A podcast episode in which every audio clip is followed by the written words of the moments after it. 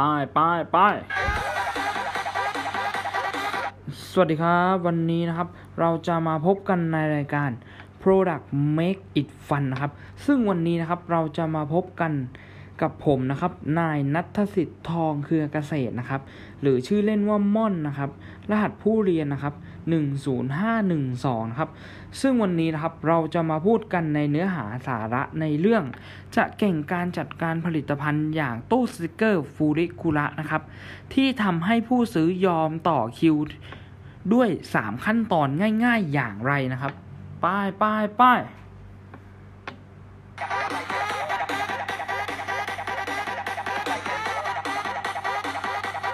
อันดับแรกเลยนะครับ ถ้าเราจะมาท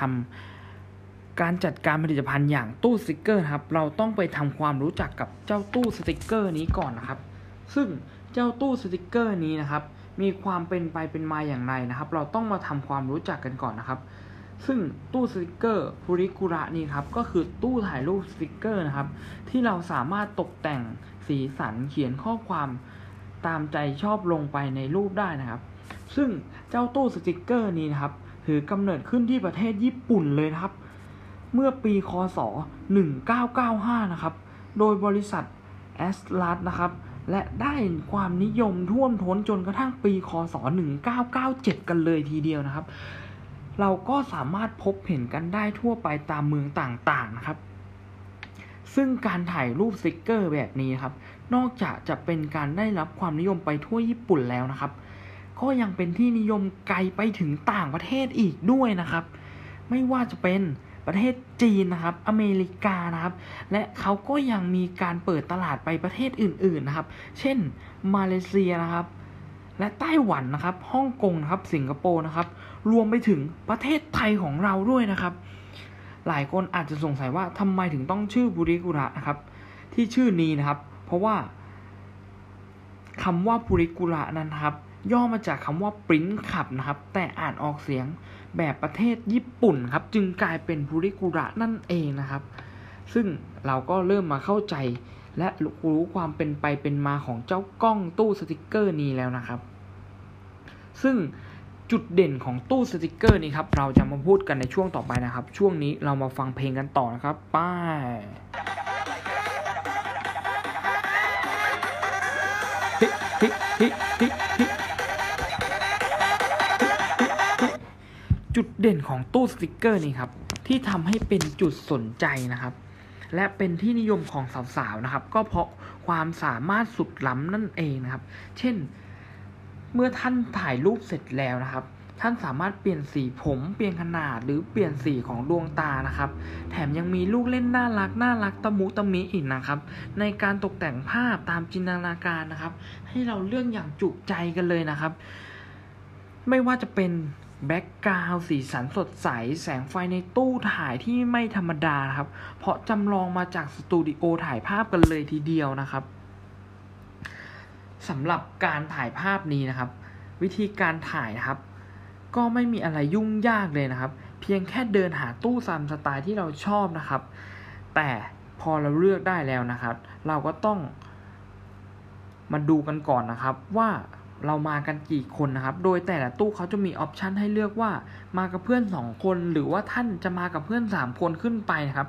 ส่วนใครที่มากับแฟนนะครับเขาก็มีปุ่มให้เลือกด้วยนะครับ มันจะมีโหมดเป็นเหมือนโหมดคู่รักเพิ่มให้เรามานะครับ จากนั้นนะครับก็ปรับแต่งรูปก่อนถ่ายตามที่เราชอบนะครับ ใครจะชอบแบบตาโตแววๆหรือผิวขาวอะไรนี้เราก็มีนะครับ อันนี้ก็จะเป็นแบบ option ของเขานะครับ ส่วนเรื่องที่เราจะมาพูดกันต่อไปนะครับก็คือ จุดที่มีกล้องจุดที่มีตู้ถ่ายรูปนี้นะครับ ในประเทศไทยนะครับ ที่หนึ่งนะครับคือเมกะบางนานะครับ ใครที่อยู่แถวนั้นก็ไปถ่ายกันได้นะครับ จุดที่สองนะครับคือเวสต์เกตเอกเกตเวย์เอกมัยนะครับ โทษทีนะครับ พูดผิดไปหน่อยนะครับ จุดที่สามนะครับ จะเป็นมาบุญคองนะครับ MBK นะครับ จุดที่สี่นะ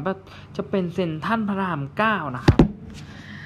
อ้าวป้ายป้ายป้าย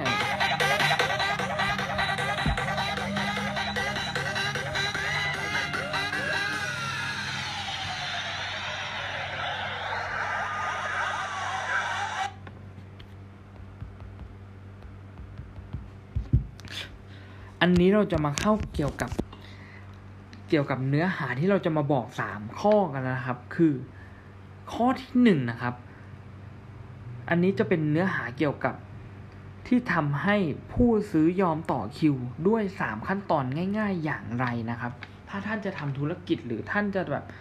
ต้องการจะขายสินค้าอะไรฟังไว้นะครับ อันนี้อาจจะเป็นหัวข้อหลักๆ ที่ทำให้คนมาต่อคิวของสินค้าของท่านเลยนะครับหนึ่งนะครับ สร้างค่านิยมให้เป็นเทรนด์นะครับ การสร้างค่านิยมให้เป็นเทรนด์นะครับ จะต้องเป็นเหมือนการสร้างไวรัลให้กลุ่มวัยรุ่นที่ทำนำไปทำกันเรื่อยๆ หรือเป็นสิ่งที่วัยรุ่นนั้นชอบในปัจจุบันนะครับ เราอาจจะทำเป็นคิดเป็นเทรนด์ขึ้นมาเทรนด์หนึ่งให้คนนำไปแชร์ไปทำอะไรในโลกโซเชียลนะครับทำให้เราเป็นที่นิยมนะครับ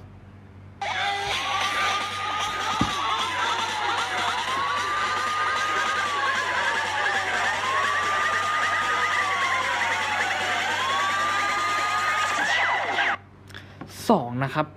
สร้างแบรนด์ให้มีคุณค่าและภาพลักษณ์ที่โดดเด่นนะครับ โดยในตัว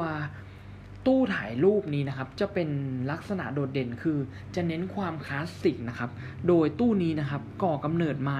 ในปีคศ 1995 นะครับ ซึ่งมีมายาวนานหลายสิบปีนะครับ 20-30 ปีได้แล้วนะครับ ก็ยังเป็นที่นิยมในปัจจุบันนะครับ ซึ่งเจ้าตู้นี้นะครับใน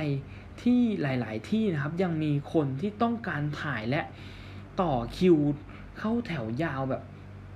บางทีแบบยาวนานรอครึ่งชั่วโมง ก็ยังมีคนถ่ายนะครับ ซึ่งการสร้างแบรนด์ให้มีคุณค่าและภาพลักษณ์ที่โดดเด่นนะครับ เป็นข้อที่สำคัญมากเลยครับสำหรับการจัดการผลิตภัณฑ์ที่จะทำให้มีคนมาแบบต่อคิวรอสินค้าของเราหรือแบบอะไรของทำแบบมาซื้อของเรานะครับ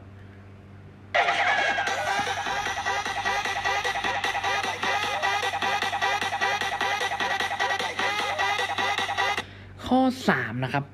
มีการพัฒนาวัตกรรม มีการพัฒนานวัตกรรมนะครับ โทษทีนะครับ มีการพัฒนานวัตกรรมที่แปลกใหม่นะครับ ซึ่งเจ้าตู้นี้นะครับเขามีมานานนะครับ แต่เขาก็มีการพัฒนาอยู่เรื่อยๆนะครับ ไม่ว่าจะเป็นการแต่งรูปหรือว่าการจะเป็นฟิลเตอร์หรือการจะเป็นภาพวิวที่มีมาเพิ่มเรื่อยๆนะครับ เจ้าบริษัทนี้นะครับเขาจะมีการพัฒนาอยู่เรื่อยๆนะครับ ไม่ว่าจะเป็นการปรับแต่งสีดวงตาสีผมหรือว่าอะไรนะครับ ที่มีเทรนด์ในตอนนี้นะครับเขาจะมีการปรับแต่งเข้ามาเรื่อยๆเลยนะครับ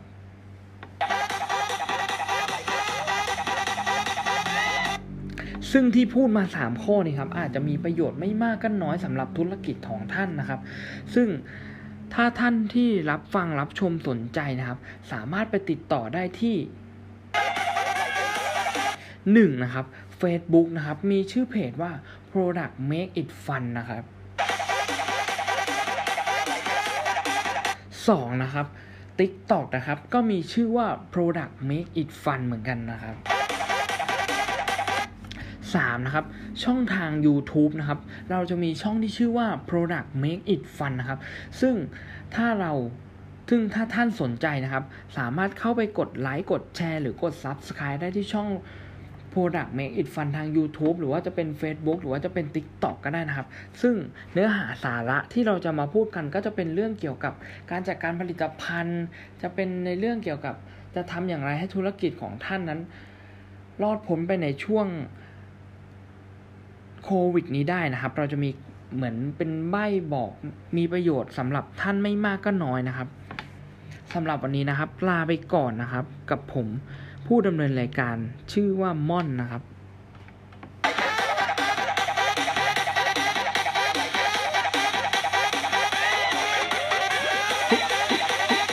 สวัสดีครับ